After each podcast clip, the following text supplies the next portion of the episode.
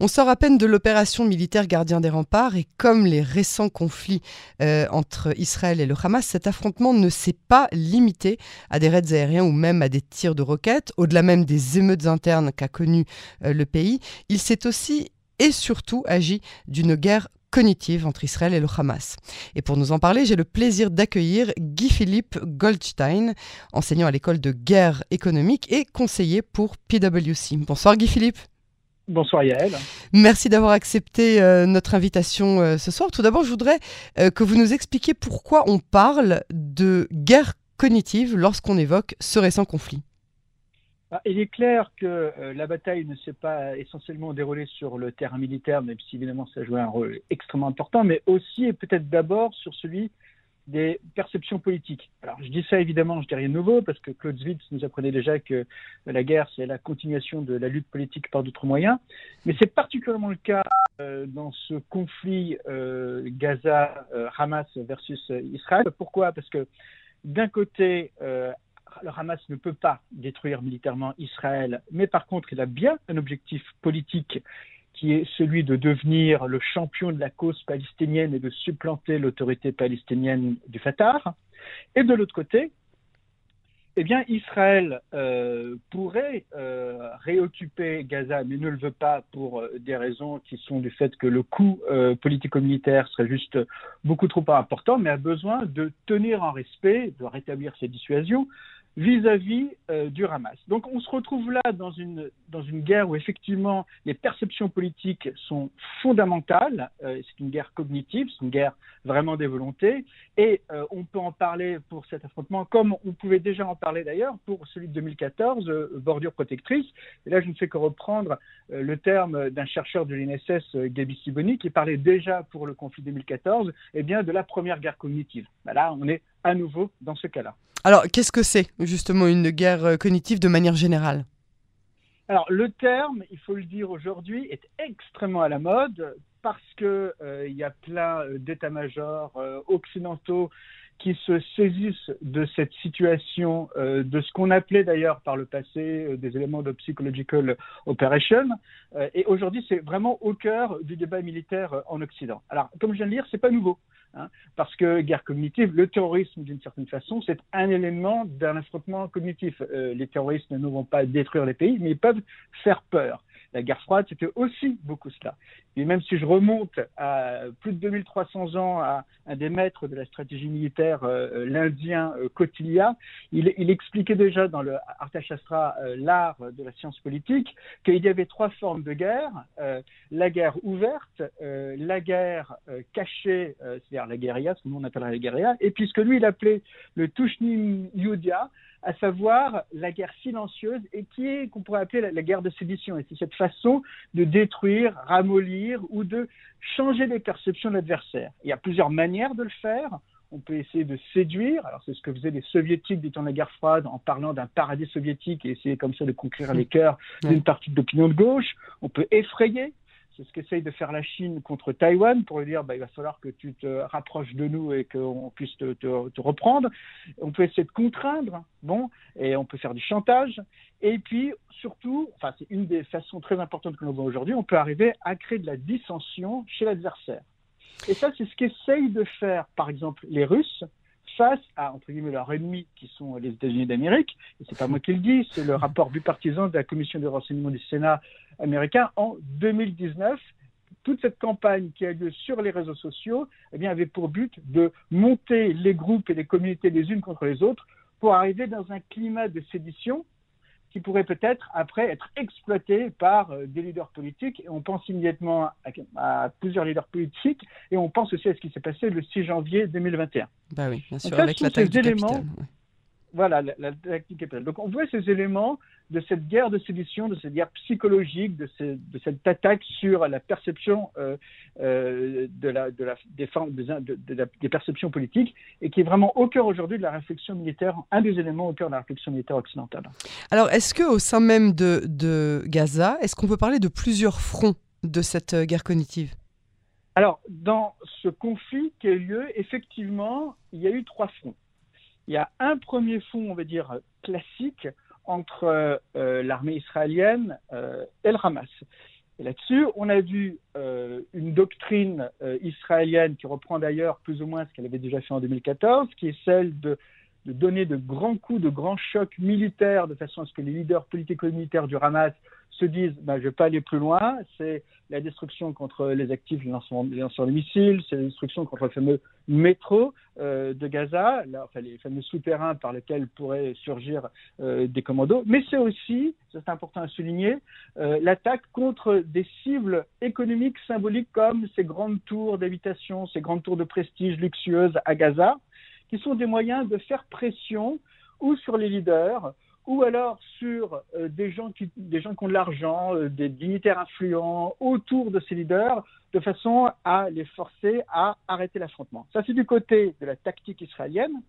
Et du côté du Hamas, bah, on a vu aussi euh, une tactique qui ressemblait un petit peu à celle qu'on avait déjà vue en deux mille quatorze, mais qui, quelque part, avait pour objectif, je l'ai dit, essentiellement, quelque part, d'affaiblir politiquement le Fatah, et donc d'une certaine manière, dès les, les premiers envois de missiles, et le fait qu'on arrive à se raccorder aux troubles qui étaient à Sheikh Jarrah, mmh. eh bien, le Hamas avait un petit peu gagné euh, ce début de bataille. Puis après, il y avait l'objectif de tenir, avec peut-être, peut-être l'espoir de finir un petit peu comme Nasser après la crise de cinquante-six, à savoir, j'ai été battu militairement, mais je suis toujours là, donc qui a gagné? Alors ça, c'est du côté de ce front interne. Et puis, du front, enfin, de ce front, de cette opposition entre Gaza et euh, entre Hamas et Israël. Et puis, il y a deux autres fronts. Hein. Il y a le front extérieur classique, c'est-à-dire les médias internationaux, l'opinion internationale, qui est important pour Israël, parce que s'il y a trop de pression, eh bien, euh, Israël va être obligé euh, de limiter et, et voire d'arrêter ses opérations. Ce qu'on avait vu déjà en mille neuf cent quatre-vingt-seize. Euh, c'est un peu ce qui euh, s'est passé me... maintenant aussi, c'est-à-dire qu'on a quand même et eu c'est... assez de pression et des États-Unis et de la communauté internationale, notamment du Quartet, et que les gens parlent de on aurait dû avoir quarante-huit à soixante-douze heures de plus, non? C'est possible. Oui. Donc euh, effectivement, il y a une pression. Mais on a vu aussi qu'on a eu euh, un camp américain, euh, l'administration Biden, qui a lâché un peu de mou, qui a fait attendre, qui a protégé un petit peu Israël euh, au, au Conseil euh, euh, permanent des Nations Unies, mm-hmm. bon, de façon à ce qu'on puisse effectivement continuer à porter ses coups contre l'appareil militaire et un peu au-delà euh, du Hamas. Bon. Mais évidemment, l'administration Biden elle-même est influencée par ce que vont dire euh, les différents groupes politiques à l'intérieur euh, du camp démocrate et au-delà, et puis la perception de l'opinion internationale, évidemment. Et c'est là où il y a un jeu. Bon. Et dans ce jeu, on a vu apparaître à nouveau ces réseaux sociaux qui ont été extrêmement actifs, où on a vu certaines célébrités, alors des supermodèles comme Bella Hadid, ouais. même des comptes Instagram de mode comme Diet Prada, qui ont pris fait et cause pour le camp palestinien. D'ailleurs, en ne distinguant pas que dans ce camp palestinien, il y a le Hamas d'un côté, et puis il y a le Fatah qui est son ennemi, et donc de facto, en donnant un point symbolique au Hamas, puisque, je le rappelle, l'objectif du Hamas, c'était de dire que le camp palestinien, c'est moi, c'est plus le Fatah. Mm-hmm. Et à côté de ça, on a vu également, donc il y a eu une forme, il euh, faut le dire, d'efficacité, voulue ou pas. Ce qui est intéressant de noter, c'est que le Hamas, lui, à la différence d'ailleurs de l'armée israélienne, n'a pas communiqué directement sur les réseaux sociaux, en tout cas n'a pas communiqué directement à l'adresse de son opinion internationale. Je ne sais pas si c'est volontaire ou involontaire, mais il y a une forme là d'habileté, parce que de facto, on a laissé, plutôt que prendre la parole, on a laissé des groupes qui sont souvent dans le camp progressiste à gauche s'exprimer, et donc, finir par faire cet amalgame, qui était l'objectif de Hamas, je le rappelle, de dire le camp palestinien, c'est ce qui se passe à Gaza, c'est le Hamas. Bon. Et puis là-dessus, il y a aussi d'autres éléments qu'on a vus, et on voit tous ces éléments de biais cognitifs, de biais d'ancrage, comme par exemple euh, ce qui se passe pour les enfants et les mineurs euh, à Gaza, euh, où là, il y a un effet, un écho euh, de la première intifada de mille neuf cent quatre-vingt-sept, qui était quand même une intifada qui était beaucoup menée par les mineurs. Et on le sait, le Hamas essaye de, prendre, de garder cette image-là, en tout cas depuis deux mille quatorze, on fait d'ailleurs ce que dit Gabi Siboni, une doctrine de la victime, de la victimisation du côté du Hamas, pour s'opposer en victime, refaire naître cette image de, glorieuse, entre guillemets, de la première intifada, et donc dire, nous, nous sommes les gentils et eux sont les méchants. Oui. Et il faut le dire, ça a un petit peu marché aussi, parce qu'on a pu voir euh, euh, sur C N N, ou alors Johnny Lever sur H B O, qui a complètement repris cet élément-là, alors que si l'on regarde vraiment je fais un petit peu de, de, de Hasbara, mais si on regarde un petit peu effectivement les, les, le rapport civil euh, versus combattant en termes de pertes, on est euh, sur des ratios qui sont au moins les ratios autant de, euh, et, et peut-être même de manière encore plus efficace, de euh, euh, un euh, combattant, mmh. euh, pardon, de trois combattants tués pour euh, un civil. Bon. Évidemment, il faut minimiser au maximum les civils, les pertes civiles, c'est obligatoire, Bien mais euh, il y a une efficacité dans la précision des frappes israéliennes, et pourtant, eh bien, et pourtant on a vu euh, eh bien, ce, ce terrain-là bien engagé par euh, des, des gens du, du camp progressiste, on va dire ça comme ça, et qui, quelque part, ont repris Euh, les, les éléments de langage du Hamas pour dire les gentils, les méchants. Bon. Alors, ça, ça pourrait être quoi comme euh, solution pour améliorer justement euh, la position d'Israël dans ce genre de guerre euh, cognitive, en particulier contre le Hamas? Alors, euh, il y a plusieurs éléments et, et, et je voudrais m'attarder sur un troisième front qui est le front interne, le front intérieur. Parce qu'on a vu aussi que ces réseaux sociaux ont permis à l'intérieur même d'Israël, et en particulier dans, dans les villes mixtes, à développer cet élément de dissension que j'avais évoqué, qui est aussi un objectif. Bon. On a vu l'utilisation de comptes Telegram, de comptes Facebook, pour faire monter les communautés les unes contre les autres. Et je le dis parce que c'est une stratégie qui a déjà été testée par l'Iran dans les années deux mille dix-huit, deux mille dix-sept deux mille dix-huit, et euh, qui a mené d'ailleurs Facebook euh, et Twitter à stopper environ sept cents comptes euh, Facebook et deux mille comptes Instagram qui étaient euh, opérés par l'Iran et qui essaient comme ça d'attiser le conflit israélo-palestinien. Et là, l'objectif, eh ben, on retombe sur ce que je disais, euh, ce qu'a évoqué déjà Kautilya il y a plus de deux mille trois cents ans, Tushnim Yudia, à savoir essayer d'arriver à créer cette dissension interne. Et il faut le dire, et ça c'est un point d'attention important aujourd'hui pour euh, les dirigeants israéliens, ça a un petit peu fonctionné. Hein. On a vu mm-hmm. euh, c'est, c'est ce conflit interne, Batiam, à Lod, à Acre, euh, et ça c'est un point important. Bon, qu'est-ce qu'il faut faire autour de ça? Si je reprends sur ce point-là, sur, sur le point des réseaux sociaux, et c'est un point d'ailleurs avec lequel il y a des réflexions en Occident, hein, parce que comme j'ai dit, par exemple, la Russie essaye aussi d'exploiter les réseaux sociaux pour créer de la dissension dans, dans le camp occidental. Il y a clairement des questions autour du type de réglementation qu'on peut mettre en place et d'aller un peu plus loin, en fait, pour bloquer des messages qui sont des messages d'incitation à la haine, quel que soit le camp, parce que de toute façon, l'incitation à la haine, quel que soit le camp, eh bien, ça crée la dissension interne et donc l'affaiblissement, la résilience nationale. Bon, donc là, il y a des points à faire avancer en termes de législation et l'imposer aux fameux GAFAM. Mais d'un autre côté, il y a aussi une réflexion à avoir sur la possibilité de développer aujourd'hui, et là je pourrais s'adresser aux dirigeants et aux start-upers de la Startup Nation, à faire vivre des réseaux sociaux qui permettent non pas le, le désaccord, mais des formes de convergence. Et ce n'est pas théorique, c'est ce que par exemple Taïwan, avec son ministre euh, euh, du digital Audrey Tang, a développé en utilisant un logiciel qui s'appelle Polis. Et, et dans l'objectif, effectivement, c'est de faire naître une discussion qui doit être critique, c'est obligatoire, ça fait partie de la vie démocratique, mais qui arrive après à trouver des points de convergence. Bon, ça, ce sont des réflexions, ça ne va pas se faire du jour au lendemain, mais on voit bien l'importance, la nécessité aujourd'hui de commencer à faire naître tout ça. Et puis d'un point de vue militaire, je voudrais reprendre là aussi ce que disait euh, euh, donc, ce chercheur de l'I N S S, directeur de recherche Gabi Siboni.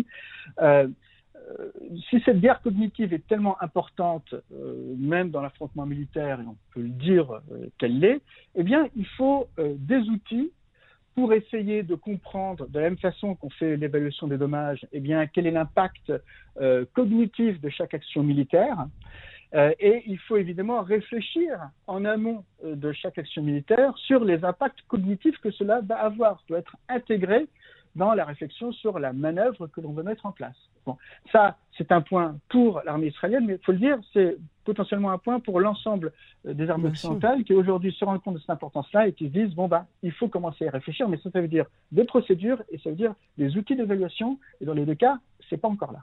Alors, est-ce que, pour finir, on peut tout euh, résoudre par ces guerres cognitives? Alors, non, évidemment. Euh, pourquoi? Parce que, euh, évidemment, quand Clausewitz dit que euh, la guerre, c'est la continuation de la lutte politique par d'autres moyens, il a raison.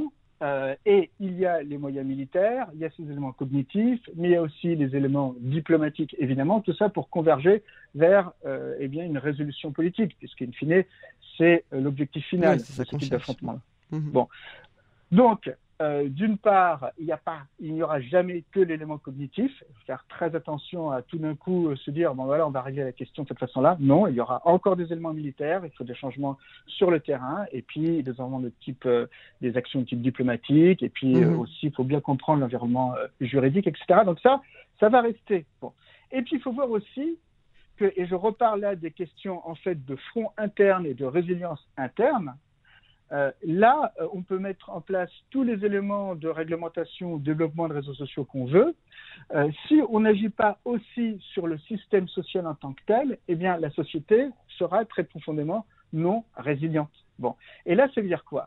Ça veut dire qu'il y a certains types de discours euh, qui peuvent être développés par certains types, entre guillemets, d'entrepreneurs politiques qui cherchent justement à segmenter la société pour créer des petits groupes qui vont, dont ils vont prendre le contrôle en usant d'émotions très fortes, comme la colère, comme la peur.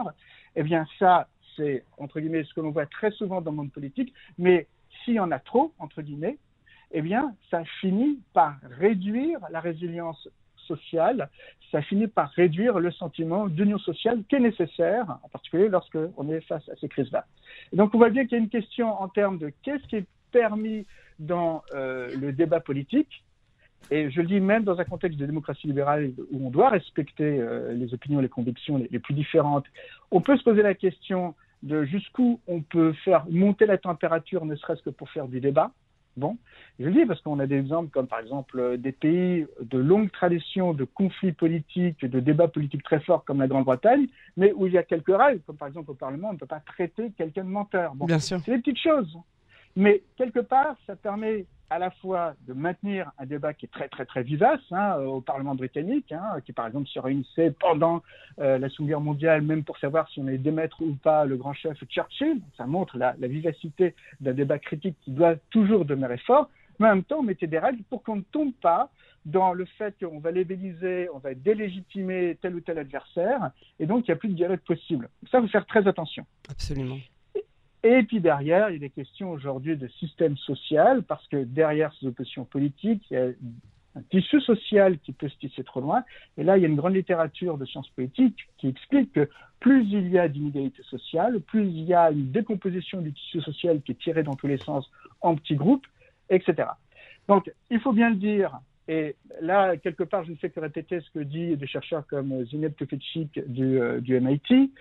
On peut en partie essayer de, de contenir le problème via des moyens cognitifs, une réflexion sur les réseaux sociaux, sur les réseaux euh, digitaux, parce que, et c'est aussi une des raisons pour lesquelles on parle beaucoup de cognitif aujourd'hui, c'est parce que le numérique aujourd'hui se charge du cognitif. Hein. Bien sûr. Dernière stat, aujourd'hui aux États-Unis, quatre-vingt-six pour cent des adultes récupèrent leurs informations d'actualité via les réseaux sociaux. quatre-vingt-six pour cent, et dans soixante pour cent des cas, c'est la principale source d'information. Ce n'est plus la T V, ce n'est pas la radio, mmh. et ce n'est pas la presse. Bon. C'est, Donc, c'est... Il y a quelque chose qui se passe autour du numérique. Voilà. Mais en même temps, bon, eh bien, euh, il faudra aussi réfléchir à la société. Et je finirai là-dessus dans le contexte euh, euh, de ce conflit entre Israël euh, et Gaza. Il faut se dire que euh, il faut, idéalement, il ne faut pas tomber dans le piège du Hamas, qui est celui à la fois de créer, d'essayer de tenter euh, début de commencement de guerre civile en Israël, même si on est encore très loin, mais de, en tout cas de, de tenter une dissension sociale, et puis de prendre pour lui le flambeau de la cause palestinienne, en plus que potentiellement on a un autre acteur concurrent au Hamas qui s'appelle le Fatah, et qu'on pourrait aussi exploiter, voilà, en termes de narratif à créer.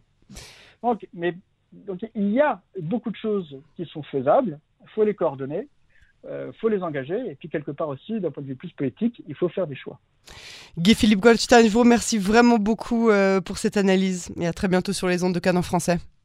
Merci, elle. À très bientôt, au revoir. À bientôt.